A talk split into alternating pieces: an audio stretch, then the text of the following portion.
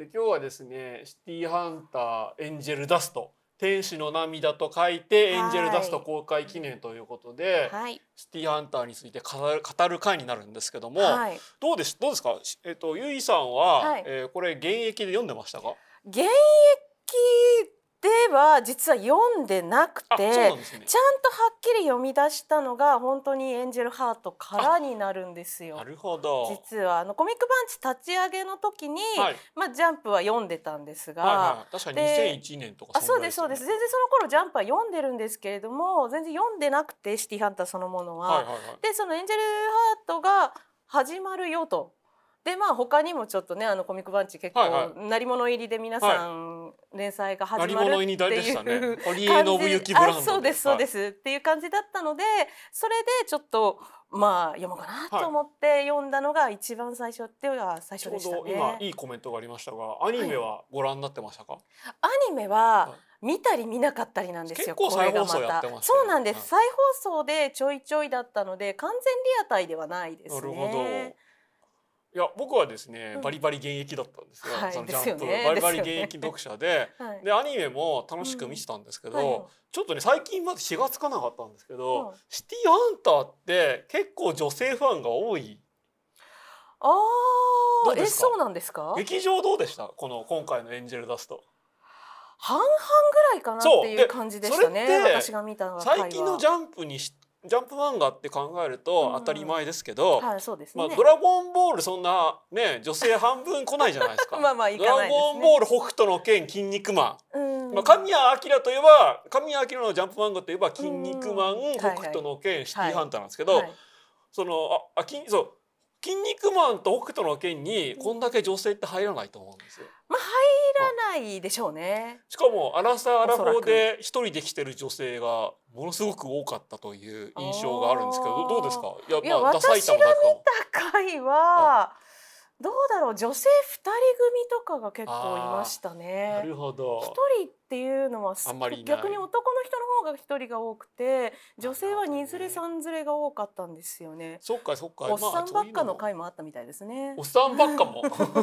おっさんばっかだったよっていうコメントがか。来てますが、なるほど。はい。両海坊主の同人誌とかあったよ。そんなのあったんだ。知らなかった。でもねあってもおかしくないと思うんですよやっぱりまあまあまあそうですねどうもですね女子人気が高くないとうんアニメ作れないだろうということでうんそこ徹底して作ったらしくて、はいはいはい。ちょっとそういう話もできればなと思いますぜひ聞がかせていただきたいところですね。でなんかですねまず、えーこれちょうどコロナ前ですね4年前に。新宿あシティハンター新宿プライベートアイズという、はいえー久しぶりのはい久しぶりの劇場作が公開されましてはいなんか本当は30周年アニメ30周年の時にやりたかったらしいんですけあどまあちょっと遅れてはいはいはい2019年になって、はいでこれがまあ結構面白かったんですよ。はい面白かったですね。これは大変に良かったですね。しっかり新宿でロケハンして、はいはい新宿の名所がバンバン出てきて、一方でお話はやっぱシティハンターの、はい。えーレギュラーの一編みたいな感じで。これ受けてますよこれこれ結構多分受けてますよ。ね、はい。そう名曲全部流れた。そう本当に全部流れたんですよね。でもねちょっと一回もう一回見直してきたんですけど、はい私もです。岡村ちゃんの 岡村ちゃんのこ曲がはい。なんか本当にオーディションっていうその本当にちょっとだけで、あーもっとバンバン流せよとか思ったんですけど、そあんなさりげない感じだった。さりげないそうですね結構まあまあまあただあのね小室さんの曲はバンババンバン流れてましたてね。あこれは楽しいなっていう感じででもこの感じだと懐かしみながら。岡村ちゃんがね、はい。この続編でまたエンディングテーマやるとかないのかなとか。僕どうでしょうね。結構好きなんですけどね。あの「ダーリンいつまでも続くオーディションの秘密」あんまり流れなかったですね。あんまりながらなんか残念ながらあの撮影風景のところで ちょっとだけ流れるっていうだけで。これはねアマプラにありますね。アマプラで全然見られますので。マプラでもネットフリでもあネットフリでもやってますね。皆さんどうぞるご覧ください。そんでですね、もうこれが新たなる伝説がここから始まるっていうことだったんですけど、ね。次はもう最終章なんですよ。早いですね 早いですね。早いですね。まあまあはい。最終章がここから始まるみたいな感じで。今回どういう立ち位置なのかなと思ったら本当に最終章の第一章って感じでしたね。本当そうでしたね。ええで鳴り物入りで貝原慎が登場すると。はい。でこれ貝原慎かっこよかったでがすはい。そのまあ原作のラスボスというわけではないんですけども、非常に重要な敵役で、はいまあ亮の育ての親なわけですよねそうで。すね。でただそのアニメでは、うん。あのあんまり麻薬とか出したくないということで、まあまあまあドラッグ系はちょっとダメですよ本っていう当はものすごくねお薬はそのシティーハンターの成り立ちにこのドラッグとか中南米とか関わってくるんですけども、そのどうしてもそのちょっといろいろとコンプラ的なそものがね。特に夜7時の、えー女子人気とかを考えると、まあ、ファミリー人気とかを考えると、まあまあまあそうはい。そのあんま出したくないっていうことだったんまあですが、そうですね。30年経ってうん劇場版なんで、うんまあちょっとナノマシンということでまあちょっとその辺も設定が現代っぽくはなってますね。ということで出すと。うんはい。出ましたでそれでワクワクワクワクしながら見に行ったら 本当にちょっとだけ出るということで はい。まあでもねそれは真面目に作ってんのかなとも思ったんですけどうーんまあだから三部作なのかなと思いながら見ましたね。ちゃ前んと船後編じゃないうん。前後編じゃなくて三部作でか、うん、企画をしているのかなという気持ちのそ。いや本当に007感はありました。ありましたね。船にはいなんか玉座みたいに乗って、はい、こうドカーッと座って偉そうな感じで。そうそうで東京名所案内も楽しかったんですけど、うんでこのね貝原慎さんがもうどんだけ重要なキャラかと言いますと ここ？あここです。ここまあまあこれがねあの貝原慎の顔見せのはいシーンなんですが、えー右側がですね みんな大好き、えー、3年 B 組 18先生っていう漫画があるんです。あご存知ですか？はい。18先生。はい。でこの18先生が、えーいろんなねパロディはいするんですけど、うんだからその悠々白書の回とかもあったりするんですあけど18 先生が完全に貝原氏になりきる回があるんですよね。はいはいはい。でこれをその紅そっくらさんでしたっけ？紅紅そこまで覚えてまないですね。まあこの作者がですね、はいそのまあもういたこ漫画家なんですよ 非常に優秀な。はい。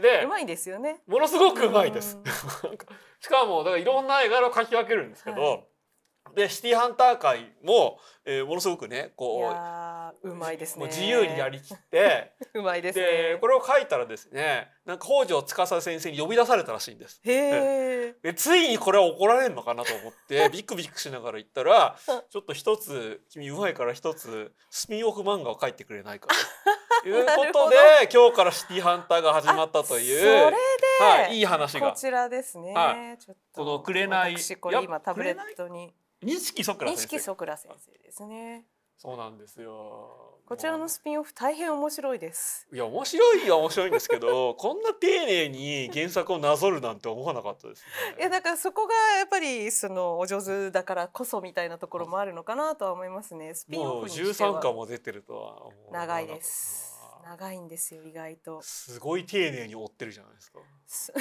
なんですよね。転生ものです。そうですねあのすごいあのモブのえっ、と40歳 OL はいとこ独身が、えっ、とまあ死んじゃって転生した先がシティハンターの世界でというお話ですそうなんでね。すよ。非常に面白いのでこれおすすめです。そんな漫画もしっかり成り立つぐらいやっぱりねもうシティハンターっていうのが やっぱりいつの間にか大人気になってるんだなっていうのをもうね、はいえー確信しました。これは非常にやっぱりこれはちゃんと良かったねこう原作っていうか本流がちゃんとうん安定した人気がないと成り立たないじゃないですか。はいはいそうですね。今うんいろんなスピンオフがありますけど、やっぱカイジが面白くないと班長成り立たないじゃないですか。まあそうですね。やっぱりそこは スピンオフ映画化した方が金になるんじゃない？いやでもシティハンターはどうかな？班長は映画化してほしいけど。班長はちょっと見たいですね。だってねまあそういうわけでですね、えー今回またアニメ第2作新生第2作って言っていいのかな、まあそうですね。はい、その、うんえープライベートアイズから続く、えー話としてエンジェルダストということなんですけどもまあねでの、まあ、先週ぐらいまでちゃんとプロモーションやってたんですがもういつの間にか全員大御所なわけですよ。すごいですねこうしてみると、平均年齢が 多分70あでもそっか。ゲストで若返ってはい、るけど、ゲストが何人かお若い方お若まあお若い方がいらっしゃる若いってもので4050なんですけど、えーとまあでもあのね木村昴さんなんかあそっ30か代ですね。木まあ村昴さんはね。はい、三四郎さんもまだ30代でいらっしゃいますので。芸歴が長いからそうですそうです。皆様あの若いですよ実は 実は若いです。そう、はい沢城みゆき氏ですらもうベテランそうなんはですよい。で、ねそうそう TK もしっかりいると。あそうですそうです出てたんですよね。ですごいですよね。貝原慎はですね堀内孝雄さんがやるんですけどもこの堀内孝雄さんは、えーこれねこのプロモーションの舞台挨拶で判明したんですけど あの佐江子役の一流斎晴美さんに、はいえーそのデビューの頃お世話になってたんで。あ えーこの舞台挨拶でもしっかり舐められるという、えーことが面白かったですね。高尾声低くなったわねすごいなーってこれ思いますすよね。ごいですよ。ベテランがひよっこ扱いされるっていうこの すごい。このやでもサザエさんの収録とかもそうなのかもしれないですね。ああそうですねなるのかもしれないですよね。やっぱりそうですね。声優テロップの方がでかかったですね。いや、そうですね。これのはい。舞台挨拶とかがいっぱい YouTube に上がってるんですけど、こうみんな面白くて。う、ん、でで今回ですね、まあ監督の児玉健二さんももうかなりの高齢なんですけども、でこの人でもなんかルパン三世パート2とかもやってたんですよ。ああいやそう考えると結構ですよね、はい。この方も芸歴が長いとだいうか。からもう引退しようかと思ってたら、うん。そのまた映画作るからってことで呼ばれて でオブザーバーとして参加するつもりだったんだけど、まあ、結局監督もやったとか言ってうましたでさらにもう当然のように TM ネットワークが、はい。まあ、その「ゲットワイルド」をやるんですけども、ね。一方で主題歌もやると。新曲でしたね、はい。ちゃんと。えー新曲なんだっけ？ワイルドなんとか。えーっとね。メモってないんですねちゃんとねちゃんとメモりました。メモりましたよ。えーっとね。えっ、とすん「Whatever Comes」そう。そんなタイトルでしたそうです。これもちゃんと意味があると思思思うんですけど、まあそれちょっと後で解説するんですが、でこの書いてあった。主題歌やってる時もそのちょっと出ましたよねこの三人がアニメバージョン。あー出ましたね、そして TM ネットワークも舞台挨拶に出た時に僕たち一発屋じゃないよねと、えー言ってくれるという。よくわかってる。でもなんかあの新曲だったんですけれどもその TM ネットワークのそのまあなんていうのかな。TM ネットワークらしい曲といえばらしい曲だったのではい。世界観としてはとてもよく合っているなっていうのが本当に感想ですね。なんかね今世界的に80年代シティポップがブームっていうのもああそうでするし、ねレトロポップみたいなのはちょっと流行ってはいますね。でなんか新曲って言われても信じられないぐらいマッチしてましたよね。あのーやっぱりその最初のオープニングの雰囲気にちょっと画面を寄せているところもあったのでしそれによりマッチしたのかなというのは、いやそう。TM はシティポップじゃないよ。シティポップじゃないけども、ないけれどもなんかはこれ80年代？80年代後半感そうですね、はうん。なんかこうちょっとキラキラしてる感じの。そうそうそうそうテクノとかが若干出若始めた干頃の入ってるシティポップ、はい、そうそうなんですシンセポップ。そうであすね。シンセポップっていう言い方がね通りうん。ありますね。はいはい。そう。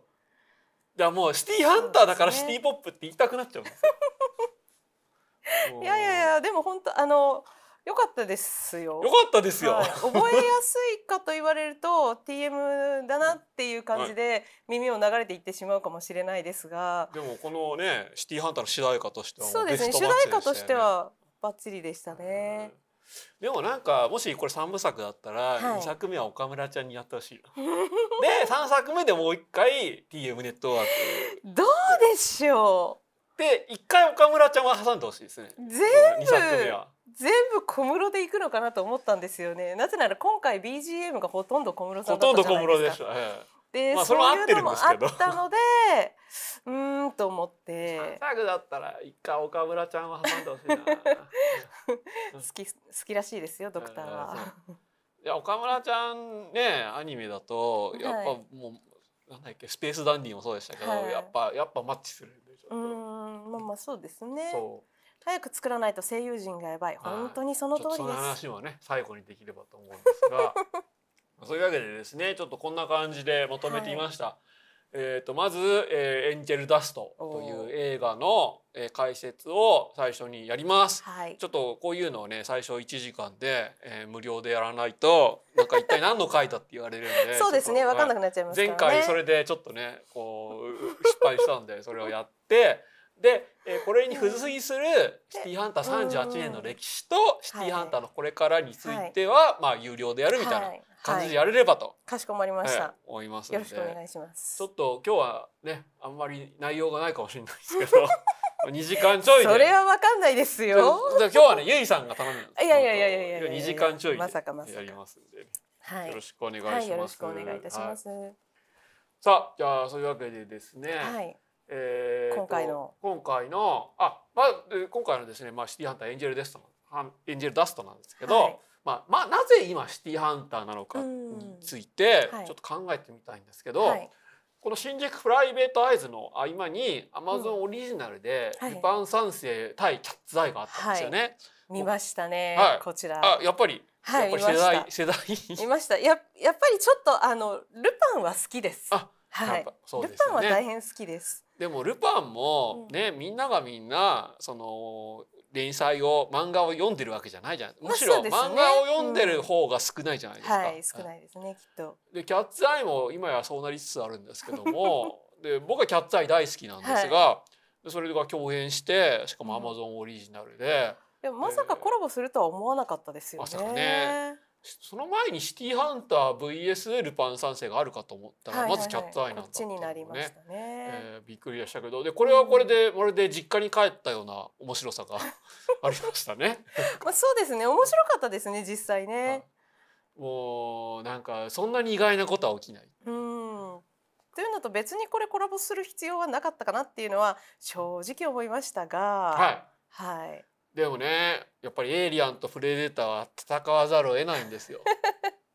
そうですはいね、やっぱこれともなんかねやっぱこれはうん。これはややっぱりシティハンター VS ルパン三世はまだ早いっていう判断からじゃないですか？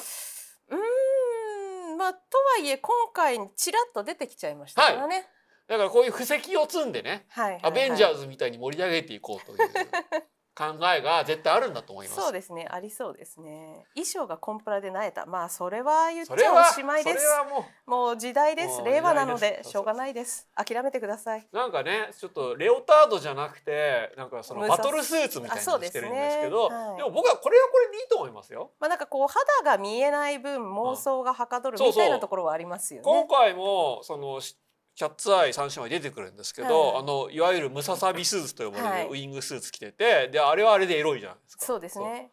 でなんかねだからちょっとこれから先楽しみなんですけど、はい。一方でいくつか自社版が作られてて、はい。でもうこのき意外に意外に忠実原作に原作愛がすごいと、はいえー呼ばれている、えーフランス版シティハンター史上最め高ちゃくちゃ面白かったです、これ。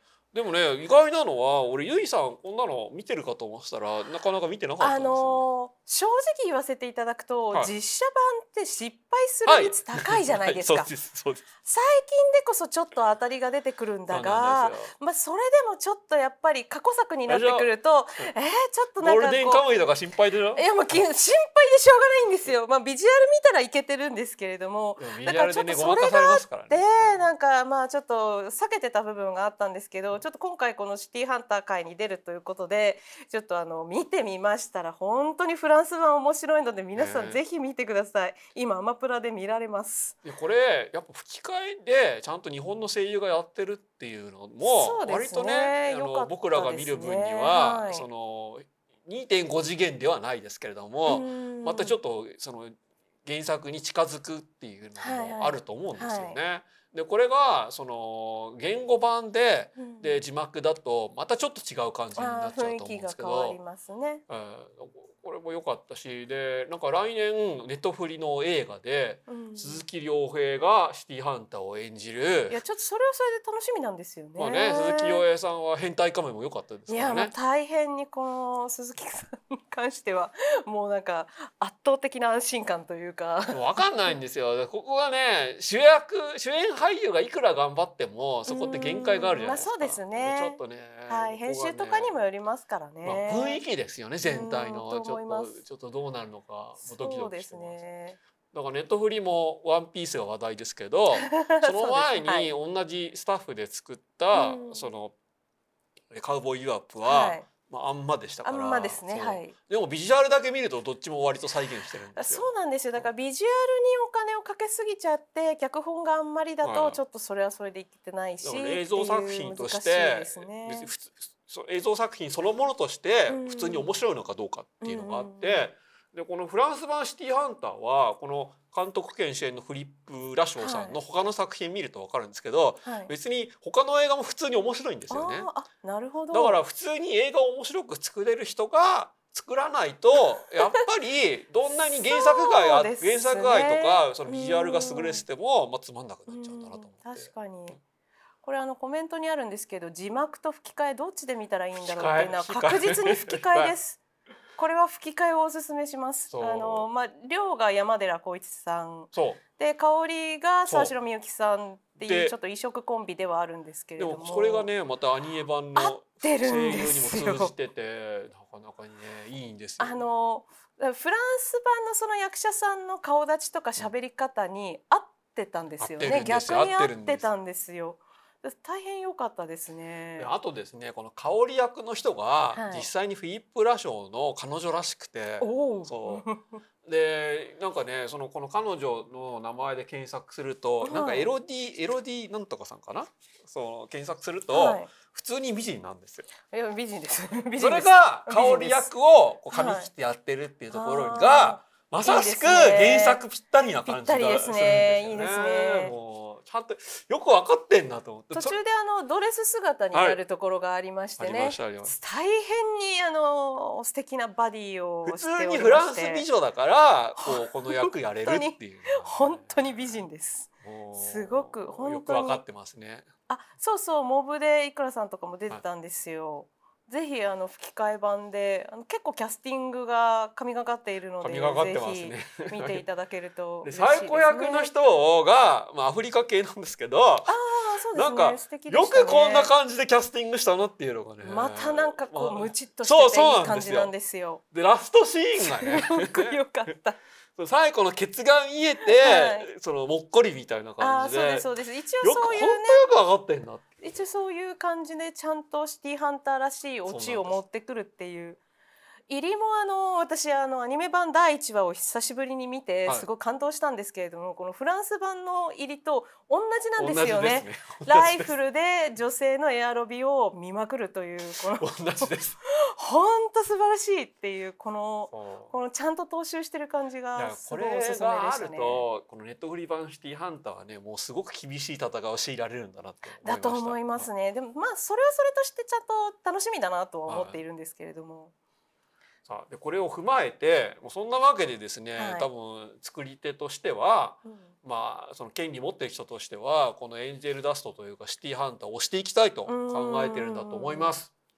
で舞台は現代の新宿。いやーこれこれいいなこの伝言版ちゃんとは見に行ったんですね。というかまあ新宿に結構よく映画見に行くんで、はいはいでまあ降りたら会ってやったっていう感じだったんですけど。何日かしかセッティングされてなかったんですよね。12週間かな？でねだんだんだんだんこの書き込みが増えていくみたいな感じになってたんですけどでただですね「ルパン三世 VS キャッツアイは」そのキャッツアイが連載されてた1981年が舞台だったんですよ。だから携帯とか出てこないとという設定だったんですながるほど。はい今回は亮がアプリでスマホのアプリでね。マッチングね。マッチングをするみたいな感じで、はいちゃんと現代の新宿っていうのが面白いとこうろです。ん。でまあだからですねちょっと時空が歪んでるんですけど でそれでちゃんとねあのキャッツアイとルパン三世が出てくるってまあそこはねそそうですね。こはまあ、うんみんな分かってくれよっていうところだと思います。まああのー一応ですねプライベートアイズの一番最後の最後のカットの伝言版にはルパンのあのマークが出てるんですよね。あの虫みたいなやつがはい。出て、あのルパンマークが出てるので一応そのルパンが出てくる素地としてはまあ二つともうん。あるというちょっと今回。もねなんかそのあかおりちゃん仕事見つかったんだっていう謎のセリフがあったじゃないですか。そうなんですよ。あれすっごい考えてでそれまでのその作品でどっかで出てるのかなと思ったら一切ないので、まあ、だからそのなんか布石がねあるのかなって思いました。この伝言版を香りが見に行ってあ今日も書いてないってへこんで帰るのをルパンが見ていたんじゃないか説っていうのを私は推したい。多分これは続編への布石にな多分ってるそうですねどっかで出てくるんじゃないかなとは思うんですよね。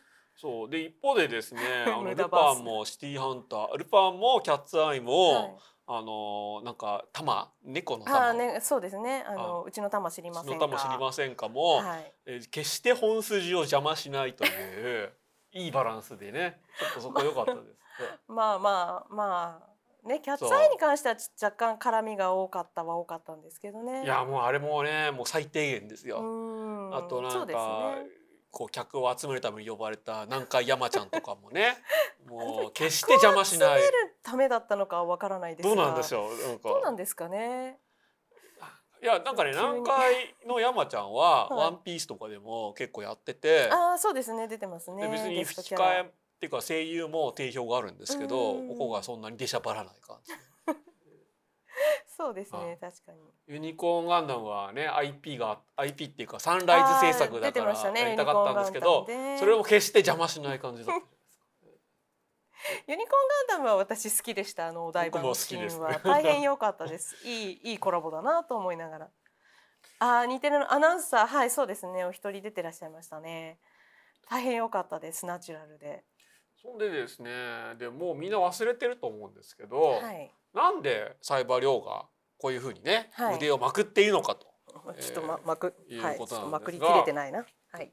これはですね「マイアミバイス」っていう刑事ドラマの名作があったんですね。はいはいはいはい。でこのマイ「マイアミバイスで」えーまあ、白人と黒人のコンビなんですけど、白人の方を演じるドン・ジョンソンがこのね腕まくりをしてて、はい。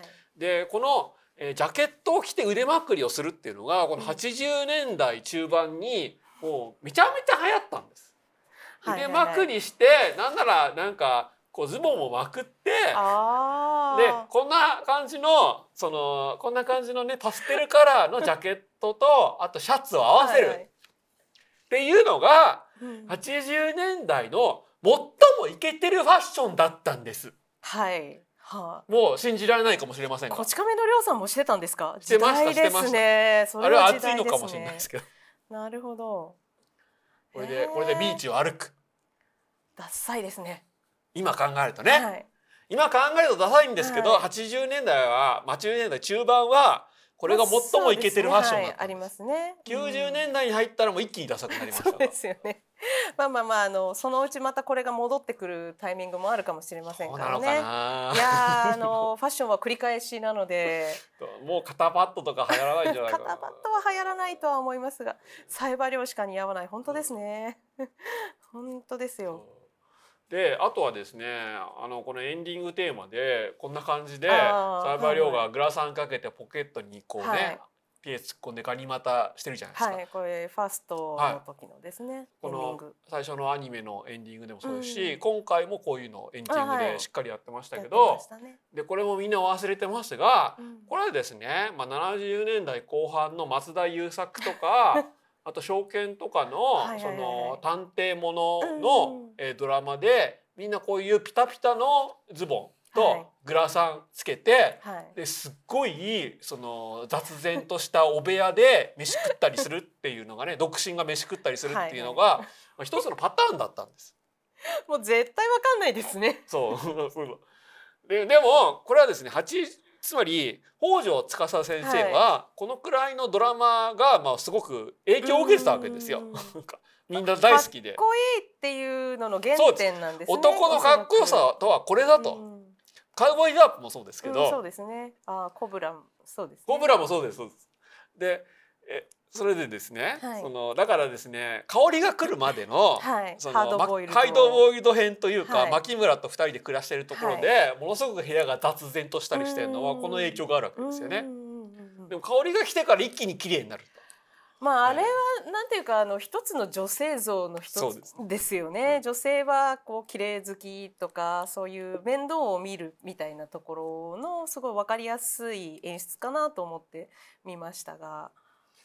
でこの源流はそのロバート・アルトマンのロング・グッドバイにあって、まあ、独身の一人暮らしで探偵業っていうところがあるんですけど、まあえー、ここら辺を踏まえると、まあ、ちょっと分かりやすいですね、はいはいはい。香が来るまでのハードボイルド編ハードボイルド今回もちょっと描かれてましたけど、であとですね、えーまあ、原作のそのシティーハンターは、その麻薬カルテルのボス、はい。長老と呼ばれる、うん。メイヨールと呼ばれていはい。る貝原慎貝が一つの最強の敵として設定されてて、で冴羽亮がなんか飛行機事故かなんかで、はい。南米に子供の頃墜落して、そこで貝原慎はにテロリストとして育てられたという暗い過去があるわけですけど、はい。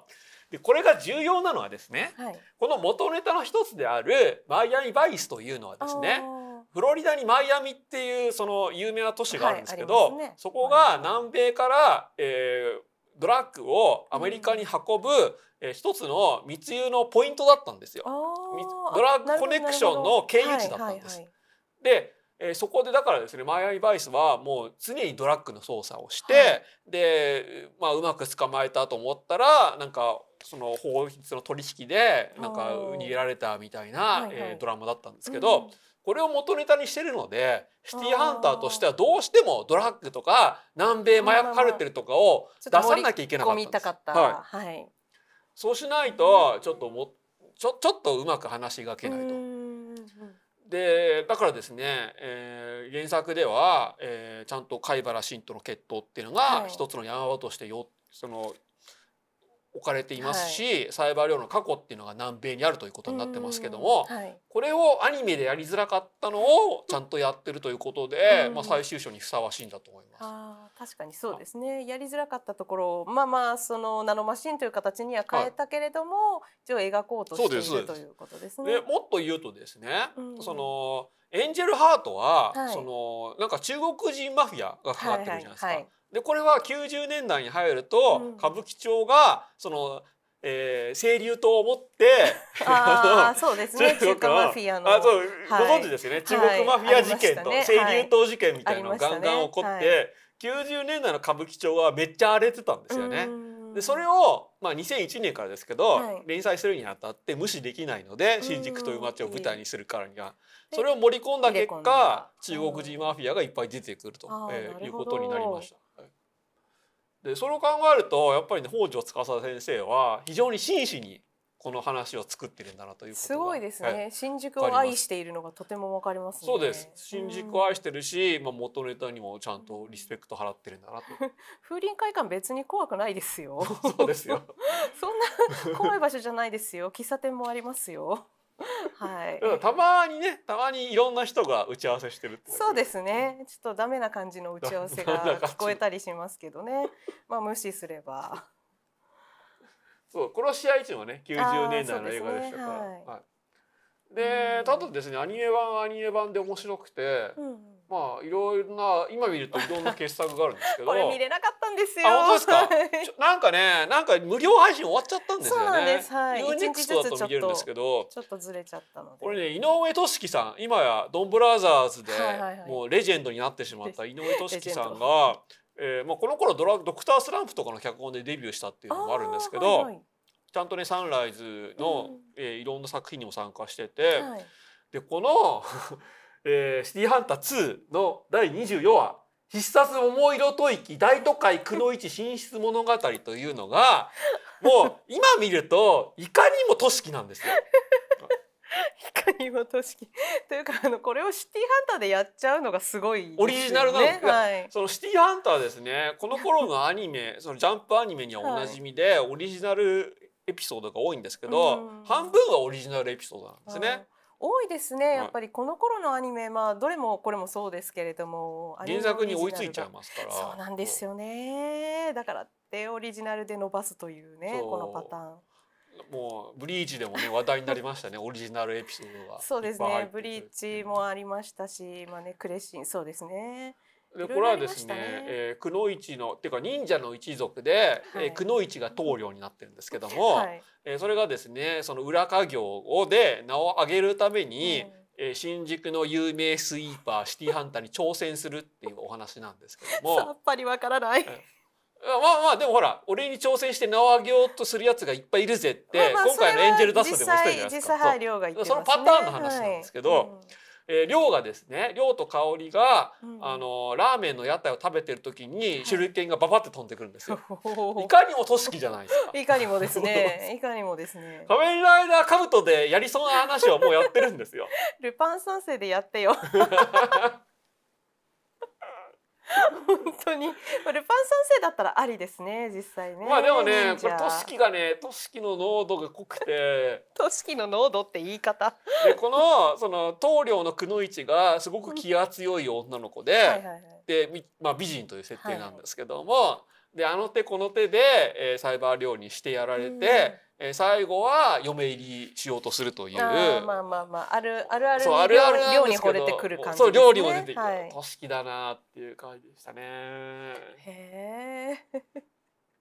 無理くり単発エピソード作らせたらとしきにかなうものはいないですって。まあちゃんと打ち合わせしてやったと思うんですけどそうですねなんかそれでもとしきのこう雰囲気が濃厚に出てくる回でいやすごいですね。面白かったです。で一方でですねこのオリジナルエピソード界の傑作と呼ばれているのが、えーこの前後編の「さらばハードボイルドシティで」でそうそうこれもねなんか先週まで TVer であ TVer で無料配信してましたね。ちょうど今朝この後編が見れなくなった感あじ。そうなんだ、はい。そんな感じなんですね。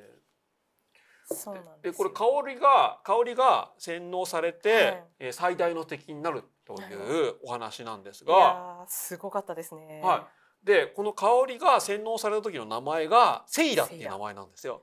この時のエンディングテーマが？はい、おおセーラ迷わないで完璧でしたね。もっと はいはいはいはい。心。はいはいはいストップストップストップそろそろストップ。もうねよく分かってんな。いやこれはよくわかってまして作ったんですかね。やっぱこの「オーセイラ」が名曲だからまあでそうですね。先に曲が実際あったとは思うんですけれども 急に歌うよ。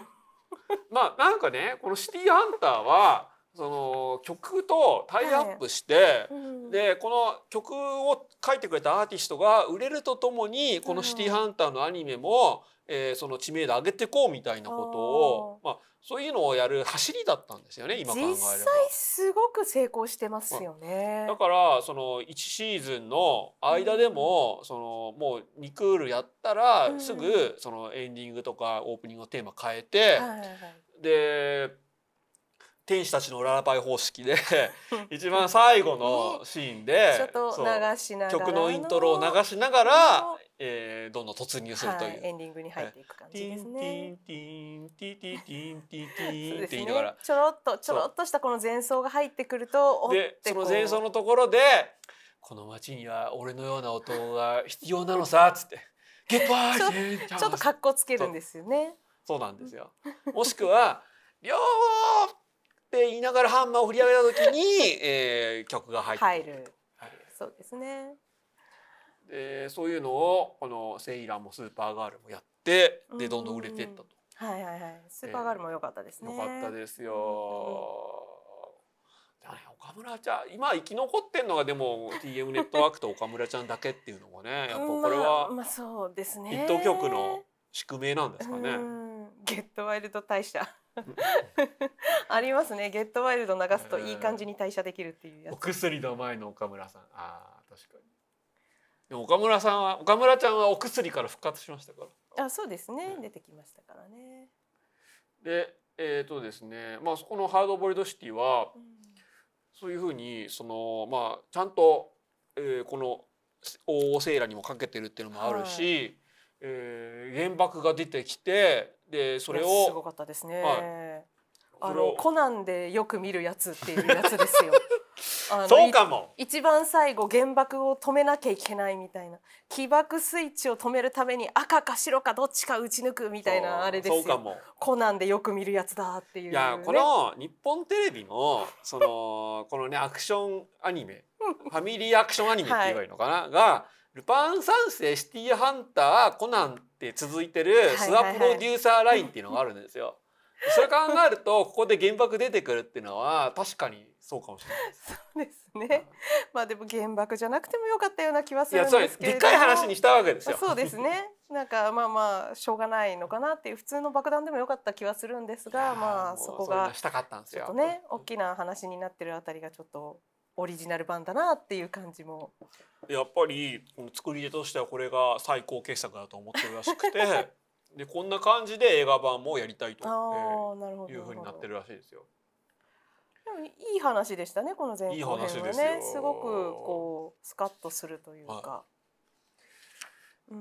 で、えーそう考えるとですね、まあ、特に洗脳した、えーはいヒロインをどう助けるかみたいな感じで、今回の「エンジェルダスト」でもちょっと一部引用されてるところがあるんですよね。だからこれがやっぱりねその一つの成功体験としてアニメのスタッフにあるんだなと思いました。はいはいはい。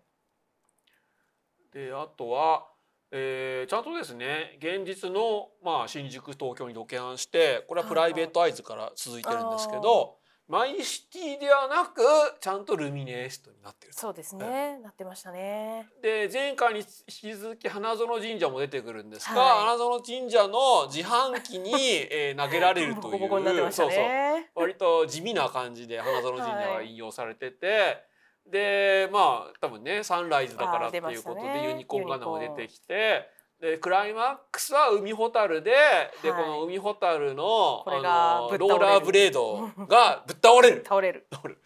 いいいい使い方。これはああここ出すんだとは思いましたね。まあ、前回はねちゃんと新宿ゴジラが出てきたり、うんゴールデン街が出てきて,、出てきて最後の戦いが新宿御苑という、はい。よかったですね。あよかったですよでこれつまりテレビシリーズだと、はい。ここまで丁寧にロケハンできないわけですよ。ああやっぱり劇場版ならではのそのご予算があり、で一方で漫画版はもう丁寧に新宿っていう街を描いてて、はい。多分その最終エピソードも新宿御苑が舞台なんじゃないかな明言明言されてないけど。あなるほど。へえ。だからここはね劇場版ならではだと思いますが ここ都内なのってこれ一応都内るなんで一応都内じゃない？えっ、と東京都扱いにはなりますね。ねはい、確か海ほたるは都都扱いですね。あとは途中で廃墟が出てきて、はいはいはいこんな廃墟あったっけって思ったら、はいそれはなんかねよやっぱ吉本のなんか本社らしいんですよね。はいはいはい。まあでもこれ確かにそうゴールデン街裏かなんかにあったとこれが横ですね。横い横か。でこのその真ん中のあ、ねの階段あるじゃないですか。はいはい。これが特徴的なんで、うんあなるほどなるほどと。これを廃墟という設定にしたんだと。なるほどなるほど。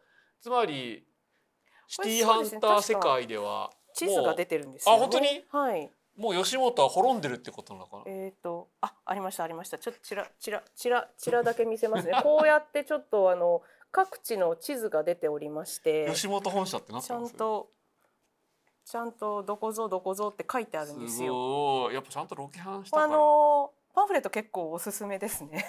そうそうあとねちゃんとあのサイネージ広告の猫も出てきましたはい出てきましたね。猫ちゃん可愛い猫ちゃん。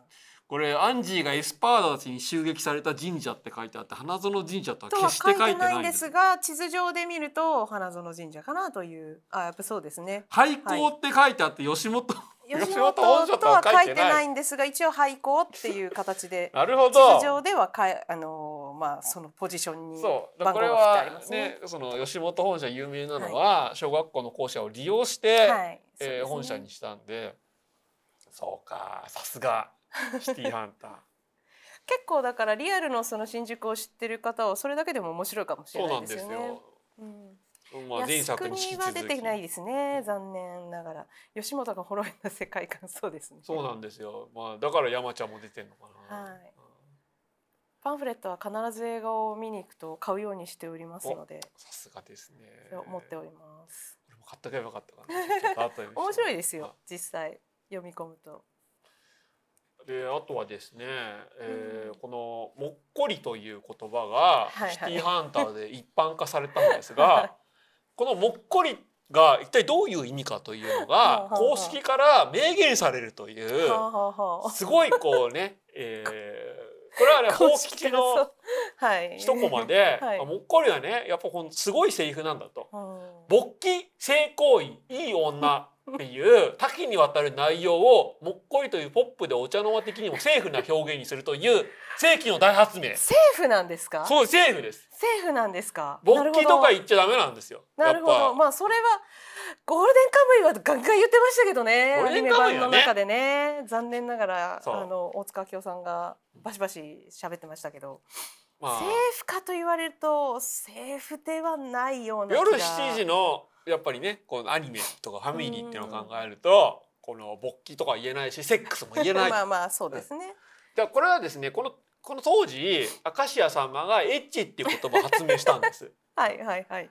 エッチするでセックスの意味だという世紀の大発明をしましてでそこから通じてますね。うんでなんか北条司先生としては、はい。えーそのねシティアンタの連載始める前に、はい。あのターヘルアナトあシープアップランかシープアップランで徳弘正也先生がもっこりをやってたんではいこっそりやれば大丈夫だろうと、えー思ってやったら 全然こっそりじゃないですね。シティアンタのが有名になったんですけど でも徳弘正也先生はやっぱこのもっこりにどうしてもねこだわりがあるらしくて今「もっこり半兵衛」っていう名作漫画を連載してますね。そうなんです。でまあねそこからもっこりは通じてるんですけど、でもね漫画ではちゃんとこの勃起してるコマとかあるんですけど、ね。アニメでは決して描かないですよね。まあそれは一応配慮したのかなという。今回もすごいんですよ。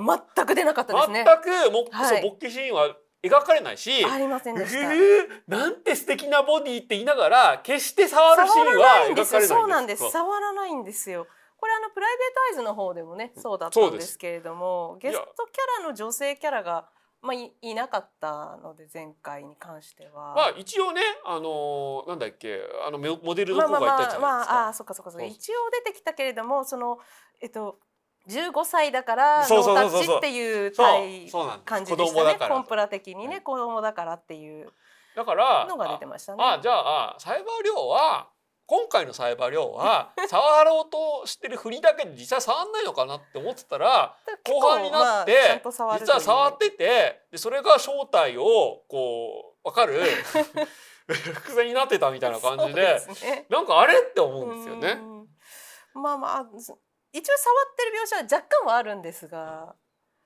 なんかそこら辺がねいい塩梅って言っていいのか いや私は好きでしたね、はい、あのぐらいの形だと受け入れられやすいのかなというか万人受けするかなという感じですね。このこういうバランスがやっぱりこの女性ファンをこう逃さない秘訣だと思うんですよ。うんうんうん触ろうとしててその振りだけで実際触る描写はない。そうですね。ははい。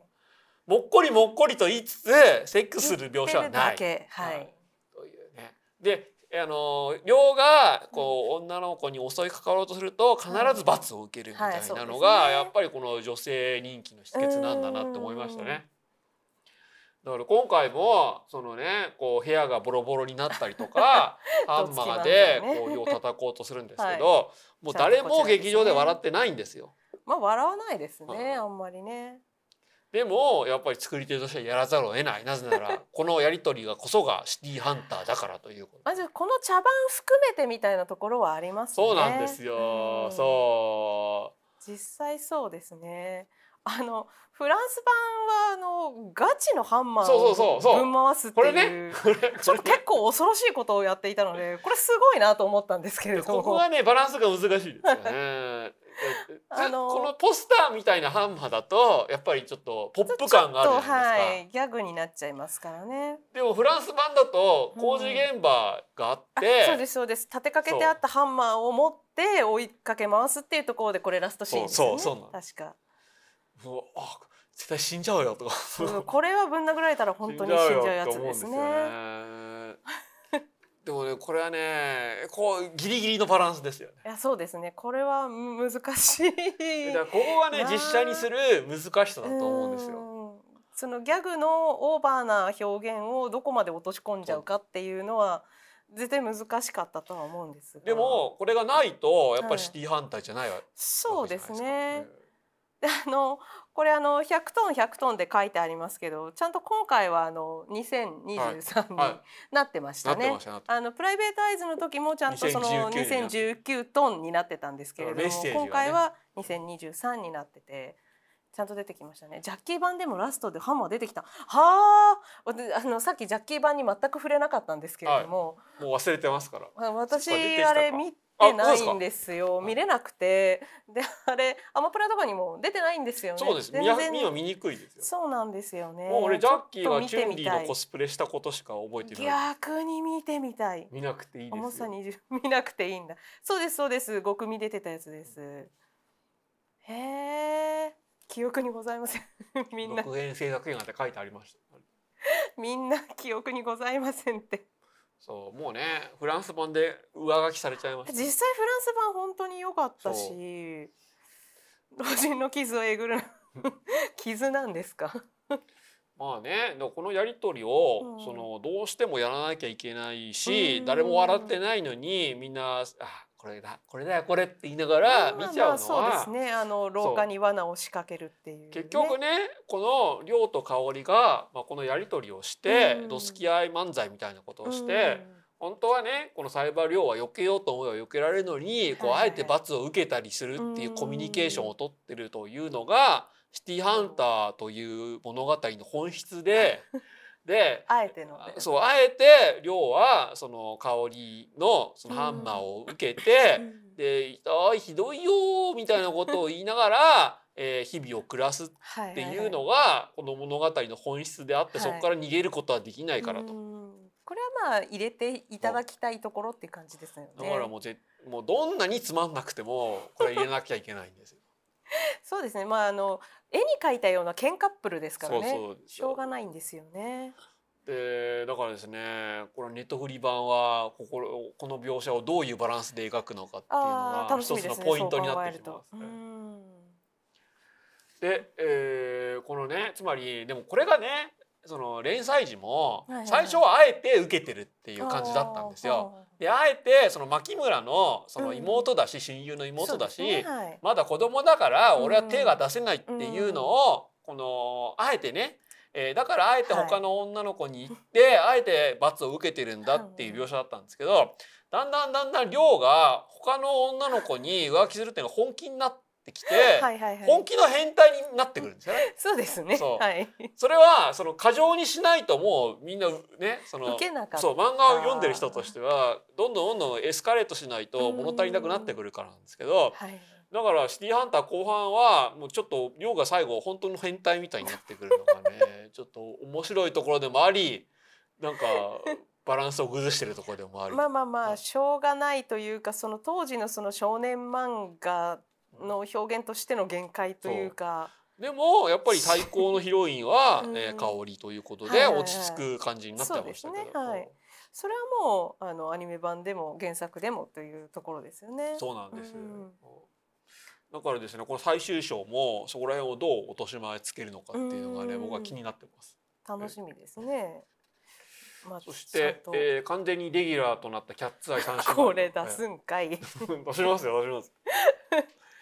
ちゃんといやこれがね楽しいですね。僕キャッツアイの方が実は好きなんでちあゃんーと出してくれるのはねこうまあ楽しみです。いいですよね。はキャッツアイ。バランスもいいし。で特にですねその喫茶店キャッツアイのオーナーで、なぜかウィボーズとミキはが頭が上がらないっていうのが、オーナーですからね。そのパイセンに対して上がらうん。頭が上がらないみたいなちょっはいはいはい。とメタ的な意味を込めてて、つまりその完全にうんパイセンライダーとか、い。パイセンウルトラマンに対する態度うん。を担ってるのが面白いですね。条。作品としての先輩でもありますからね。そういう意味では先輩後輩。ではキャッツアイの年は生きてますねきっとねそう。これには出てこないですけど。そう。だからそこもね年とかを出さないっていうのも、うん。まあ、一つのバランスなんでしょそうですね。ここで出てきちゃうとまた話がやややこしいんでねちょっとね。同じ店ですね。あのキャッツアイの三姉妹が海外移住した後のまあ、喫茶店を使わせてもらっている的な設定ですよねこれ。う、まあ、新宿のどこにあるんだって話もありそうなんですよね。どこ新宿御苑の近くなのかな？なんか。なんかポジションとしてはそんな感じで緑がね。なんか緑がある感じでああそうですねキャッツ VS ルパンには出てましたね年だからキャッツアイの話じゃないと都市とか出さないっていうバランスなんじゃないですか？うん。おそらくそのシティハンターの世界観の中でゲゲストキャラとして出すのはこの三姉妹だけっていうようなそうそういうバランスですよね。まあそうですね。でキャッツアイ VS ルパンの方には量だけちらっと出てるんですよね。そうなんか声演優なしで。そうですそうです。ビジュアルだけ出てる。そうそう。だから新宿御苑の近くにあるって考えると、うん。あそんな一等地だからやっぱりそのキャッツアイ三姉妹がオーナーっていう設定なんだなっていうのがそうそうそうそう。回答でお金持ってるからっていうことで感じなんかなかなかすんなり受け入れられるか そうですね。わかりますね。うん。で一方で本筋はゲストキャラで特にアンジーの話っていうのがやっぱりいかにもシティハンターっぽくて。はい、でここはねね。やっぱりおまあななかなかシティハンターのオリジナル映画として、はい。まあ、よく分かってるなっていうか、まあ、テレビアニメのスタッフがはい。絡んで作ってるからうん。当たり前なんですけど、まあまあ。まあままあなかなかあ なかなかよく分かってるなと。そうですね。つまり原作をそのままやるのはちょっとうんどうだろうっていうことで、はいはいはい。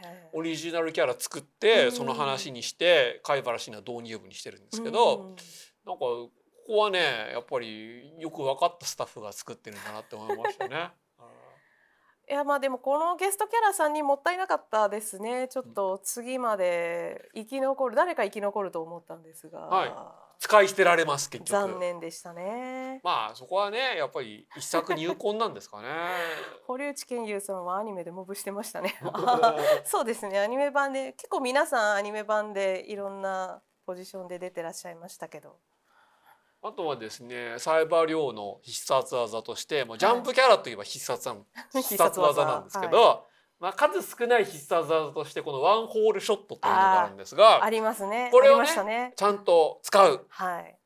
無理やり使う使いますいや無理やりではなかったです。あれはあれは無理やりではなかったです。必然でした。必然でしたよ。えーええつまりこれがですね、えー、サイバー量ははい射撃の天才なので、はい。一回撃った、えーところ場所に寸分たがわず弾を撃つことができると。次元もできるやつ。そうです。そう次元までいくその通り。だから銃の達人みんなできるみたいなとこありますね。だから防弾ガラスがあって、はい防弾ガラスが一回弾を止めてしまっても、はい全くその同じ位置に弾丸を撃つことで、はいえー防弾ガラスを無効化できるという設撃ち抜定なんですがくということ。ができますね。えー今回エンジェルダストはですねナノマシンで体を、えー、増体の体を強くするという、はい。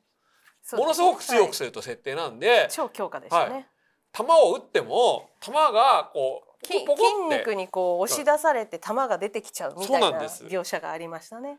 でそれを、えークリアして心臓に弾を届かせるために、えー同じ場所に弾を撃って、はい。えーこう肉体から出ようとする弾をもう一回押し込む。はい。あこれちょっとネタバレですけどネタバレでも楽しめるから大丈夫です。はい。ネタバレですが。というなんかまるでコブラみたいな 次元大介みたいな技を使うんですけどそんなバカなってなってますけれども。でもそれをねちゃんとこの原作とかを知ってる人からとれ、するとわあって思うわけですよ。このこのその量の必殺技がすごく生きるクそうライマックすごくスシーンでご生きてましたざいましたね。はい。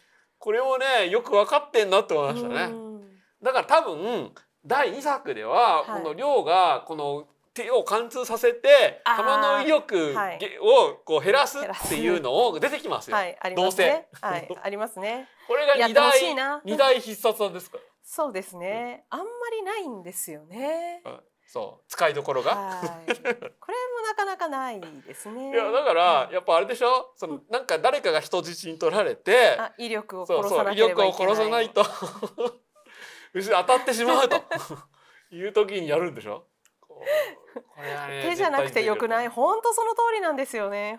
本当その通りなんですが。対。そこら辺にあるね。なんかジャンプとかでいいじゃんとかね、なんかこうまあ干渉剤になるものだったら何でもいいということなんですが、これ名シーンだから。これは好きなシーンですけどね、かっこいいですが、ね、本当手じゃなくていいよね、みんなね、そう思いますよ、わかります。すごいわかります。えーそしてですねでも一方でやっぱ僕このシティハンターの本質は男は辛いよだと思うんですよ。つまり、はいはい。もう本当のヒロインとしてさくらがいるわけですよ。さくらは義理のね腹違いの妹なんで、はい。別にその結婚しても、まあ、うん。恋愛感情を抱いても、はい。まあ、まだなんとかなるんですけど、うんでもあえてそこは、えー 行かずに、えー一作一作違うヒロインが出てきて、はいゲストヒロインそうゲストヒロンインが出てきて、うん。えーそれにもっこりすると。うん。しかし決してセックスはしない。はいはいはいはいはい。男の意地しとしてセックスはしないと、ねうんい。うことで。うん。あ本質でだからこそファミリー向けに作れるし、はい。だからこそ永遠に作れるとうん。いうことで本質は男は辛いよなんだなと思いましたね。はいはいはいそうですね。で一方でですねこの「男は辛いよ望郷編は」えー、虎次郎第5作なんですけど、はい。その前にテレビシリーズがあったんですよ。えーもう1作目と最終話しか残ってない。はいはいはいでその、えー、望郷その「男はつらいよ」のテレビシリーズでさくらを演じてたのが、はい。確かに長山愛子さんかな長山え愛子さんなんですけーど、はいそのテレビシリーズのヒロインがい映画版5作、あテレビシリーズでの桜役の人がはいはい。第5作目ではマドンナになってるんですね。あそうなんですね。つまりそのマルチバース式ではいはいはい。ここではマドンナになってるんですけど つまりここでその虎次郎のそのうん。前のテレビ版のさくらが新たなヒロインとして出てくるわけですよ、マドンナとして。ででここで一区切りつくんですけど実は、はい。そういったものが、えーそういった仕組みが、うんうん。えーシティハンターにも どこかで適用されるのではないかと思うんですよね。浅岡瑠璃子のリリーとはできてたんじゃない？というコメントがありますが。だからこれねまああれは30作ぐらい続くあから。あ結構そう。あ結構これはまだ初期の男はつらいよですから。はいはいはいなるほどね。そうそう。はい。でそういう仕組みっていうか、うん。作り手のメタ的な思いみたいなのが、あるとはい。シティハンターは名作になると思うんですよ。なるほど。はい。で実際そのあル例えば「ルパン三世」でも、はい。名作と呼ばれるのはそういうのがあったじゃないですか。カリオストの後ろでああそうもですね。ええ。はい「ルパン三世ンとのグリーン VS レッド」でも、はい。関ちょちょっとねあまりにもよくできてるんですけど商品として。でも作り手の思いっていうのがうん。どこにあるのかっていうのを考えると、はいはい。ちょちょっと難しいなっていうところがあると思うんですよね。うん。でちょっと残念なのは、い。残念っていうかそのこの例えばですね、はい。新しい主題歌「Whatever Comes」の歌詞とかあと北条司先生の、まあ、精神的な続編といえる「エンジェルハート」では、はいはい。はい。ちゃんとそういうのを入れてるんです。うん例えば「Whatever Comes」では、はい。はい。この歌詞がですね、はい。やっぱ考えられててはい歌詞書いたのは小室光子さんですよ。はい。小室光子さんは別に小室哲哉とはい。何の婚姻関係も親戚関係もないんですが、はい。い、い歌詞を書いててはいはい「えー、What- Whatever comes I never quit どんな明日を来ようと Whatever comes I'm ready for it 向かい合っていける」はい。みたいな歌詞を書いてるんですよ。前向。きですねだいぶね。これはつまりですね小室哲哉にはいろいろあったわけです。この30年間。そうですね。ははいい。はい。はい。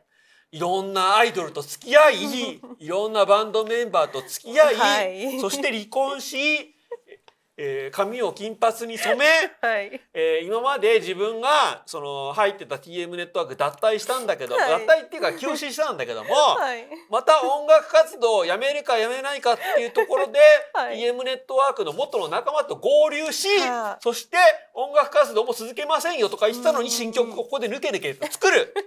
そんな思いがどんな明日が来ようと向かい合っていけるという小室哲哉の気持ちがこの「Whatever Comes」には込められてるんです。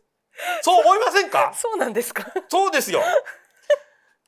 この夜明けを待つターミナル、不意に浮かぶ君の笑顔、これは稽古なのかな？そうですね。はい。これもしくまあどどんな彼女なのかな、まああの歴代彼女歴代彼女の顔なのかな？はい。切り立つビルの真上に月が輝きましてゆく何かが始まる。ざわつき出した胸の鼓動記憶が蘇る。どんな記憶が蘇るのかな？って思っちゃうわけじゃないですか。だからこの「Whatever Counts」はちゃんと小室哲哉のこの30年間の思いが入ってるんですよ。だからいい曲になってるんです。普通に量の話だと思ってました。いやこれは小室哲哉の30年間の思い。つまりこの「ゲットワイルドで名前を挙げて、TM ネットワークから独立してソロ活動してはあ TK 時代っていうのを作ったんだけどもいろいろあってまたここに戻ってきた。あしかし何が起こってもどんな明日が来ようと向かい合っていけますと。はという思いがこの「ワット・エヴァ・カウンズ」には込められてると思うんです私これはてっきり普通にそのシティハンターとしての量のあの語りなのかと思ってました。普通にまあ30それとね年あれば誰にでも当てはまりそう。そうそう。本当ですねそう通りですまあそうその通りですよ。その通りです。だからはいその通りですだからでもこの歌詞を生かそうとしてもよかったのに、うんつまりこのね亮とその香りはこの映画の中でははい全然年取ってないけど、そうですね本当は30年間経ってるみたいなのが、まあればよかったんだけどねちょちょっとそこが薄いんですよね。騙されないでゆいさん。いやだからこのね歌詞歌詞っていうか楽曲もあと北条司先生もこの「エンジェルハート」ではこの亮がかなり年取ってるわけですよ。はいそうですね。はいつ。まりこれまはあ数年後の話ですからね。数年後の話なのに、はいもういっぱいいろんなことがあってかなり年取ってるっていうのがうんはいつまりこれは、えー堀江信之さんに誘われて、うんえーそのジャンプっていうか集英社を抜けて、でバンチをそうバンチを作ってみたいな思いがここに入ってるわけですよね。でそういったねその主題歌も原作もそういうことをしっかりやってんのに、はいはい。このアニメではそういうのがちょっと薄くて、うんでも無無理にね見立てようと思えばこの使い捨てられるウェットワークス3人組とかに、まあ、そういうのはまああんのかなとは思うんですけおどそのつまりどんなにアニメの作り手が頑張っても、うん。その報われることはなく、はい使い捨てられるだけで、うん。で親である、はい。そのサンライズとか、はいまあ映画の配給会社とかが、まあ、儲かるだけみたいな辛い思いが、まあ、もしかしたら入ってるのかなと思うんですけど、うん。そういうのがもうちょっとあると名作になるのになって思いましたね。残念ですね。そういう意味ではね。うん。まあでもなんかうんこの今回のゲストキャラ3人は割とそれぞれにキャラが立ってたのでいいなと思ってたんですけれどもね。うんえーまあこういう連のがね携、あ連携しないのがちょっと苦しかったそうなんですよね。うん連携したシーンどっかに欲しかったですね。わかります。まあねこのピラルクとエスパーダが、はいそのどうしてもその親であるはい貝原慎に対して、うんえー服従してしまうアンジーに向ける思いみたいなのがうんやっぱ良かったじゃないですか。よかったですねは。と同時にこの兄弟に向ける思いみたいなのはいもよかったですね。でそれがねはい。つまりどう、まあ、アニメが好きでだけどもこんなブラック企業にはどうしても耐えられないみたいな、アニメの作り手の思いとシンクロするかと思うと、まあ、なんかそうでもないのかなって思ったりとか、うん。なんかもうもうちょっとそこがうまくいってればね、はいはい。もうちょっとそういうのがうまくいってると名作になったと思うんですけど、まあ、そこはねこれ多分3部作だと思うんで2作目3作目を期待するってことまあでいいのかな、そうですね。期待はしたいですね。もうちょっとそういうのがあるとねもっと出来がいいだけに名作になると思うんですよね。ナルトのシーンは何だったのかそれ私もすごい思いました。めっちゃ思いました。その仲良しなんだなっていうシーンだったのかもしれないんですけれどね。俺はあのななんであの鴨だし鴨だしのいやそうあの カップラーメンね、あのエースコそう、まあうんコラボしてねんのかな、いや特にコラボっていうのは出してなかった気がするんですけれどもあのそうなんですよ。カップラーメンを食べたそのこの髪染めた方のキャラが、食べるの下手くそすぎてナルトをほっぺに飛ばしてしまうのをこのお兄さんっぽい方がそのこれついてるぞって言って取るっていうシーンがあるんですけれどもいかにもしてくれもういかにもいかにも過ぎて逆に燃えないっていうこの辛い感じですね。正直言うとそうなんですね。はい、いかにもなこうオラこういうの好きだろってやられるとあの不女子はへーってなるのであのその辺は皆様誤解なきをいただき会社のたいですが。先輩。の不女子お姉さんが、はい。あのみんなが共演するフリーでは燃えないって言ってたのをあそうですね。はい。その通りです。いかにも過ぎて燃えないっていうのがあったりするのでここはもう完全に兄弟感を出したかったシーンなのかなあのナルトとは思うんですがでもあんなにカップラーメンばっかりちょっとフューチャーしなくてもよかったかなとは思いますね。はい。ね、そうなんですよね。この三人は寮の弟たちっていうポジションであるっていうことを考えると、もうちょっとそこ掘り下げてもよかったかなっていうのはだから寮とは実はこのありますね。三人は、うん。そのもう全員兄弟であり、また別の家族であるなことで。はい。で特に北条司先生がうん。一つのテーマとして家族というので、はい。えー書いてるっていうのを考えると、もうちょっとそこら辺をねうん。もうもうやもうちょっとうまくやって掘り下げてもらえるといい話になったんですけど。ね。ちょっとそこが残念でしたが、はい。まあねこのハンマーに続編まだまだいけますって書いてあるんでねちょっとそこは期待しましょ早く作ってあげてください。う。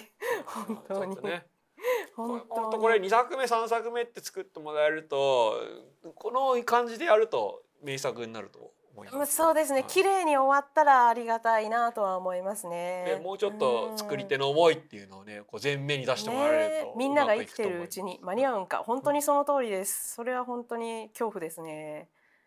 いやー間に合わせていただきたいところですが。でね、まあ、今流行りの家系映画とえーいううんコメントがありましたがこの北条司先生はずっと家系漫画描いてるんでそこはね原作通りなんですよ。ほうほうほう。ほうそう。そこはねいそこはねうまくやってほしいですね。まあでも家族に対するなんとかみたいなのは大好きですよそうなんねそれをキャッツアイの頃からやってるんでうん。ちょちょっとそこはね期待してます。はい、はい。じゃあここからですね、えー、シティーハンター38年の歴史とシティーハンターの今後っていうのを考えていきたいと思います。はい。ここからここから有料にしますか。ちょうどいい。ちょうどちょうどいい。ですか？大丈夫ですか？本当に？ちょうど1時間なんで。一時間？大丈夫ですか？大丈夫 大丈夫ですか？今日はここからね1時間ぐらいやってね。わかりましたわしっかり終わりにしようと思います。ちょっと一発告知だけ入れていいですか？あそうです。あのはい私の告知なんですけれどもはいちょっとアバンねあんまりあれなんですけれどもちょっと大きいのがなくてすいませんあんまりデータがなくてえっ、と10月1日に舞台出ます。あの本当に1000円でなんと見られる珍しいすごいお安いお得な舞台なので1公演だけなんですけれどもねよかったらあの見に来ていただければと思います。羊ホール。はい、あのー王子の駅前にあるちょっと大きなホールなんですけれども、はい。まあ、あのもしよろしければまたツイッターの方にもであの告知あげますのでよかったらぜひどうじゃあこぞれに見に行くと、とゆいさんに会えると。会えますね、はいあの舞台挨拶舞台挨拶じゃないや。あの終わった後のあ、のお見送りですか？お見送りがございますすのではい。毎回あみんなやりますってるお見ので送りも。はい。まあよお見ろしければ。送りでハイタッチとかするんですか？それはしない。ハイタッチ、まあ、しようと思えば別にしてもいいんですけれども。やりまあのさっきからあのポール・マキのコスプレって言ってる方どなたですかね？ポール・マキじゃないのよ一応。あのちょっと今日はシティハンター会なのでジャケットをと思ったらこのジャケットしかなかったっていうだけなんで本当申し訳ないですややもこのね色使いははい。もうバッチリシティハンターです。物販ないんですよ残念ながら。どんな役かはちょっと見ていただいたらとは思うんですけれどもちょっとまあにぎやかしな華やかな役でございますのではいいつからの風習？いやーわかんないですね。割と私ずっとやっておりますが。そうですね。ペーパービューはないですペねーパー残念ながら。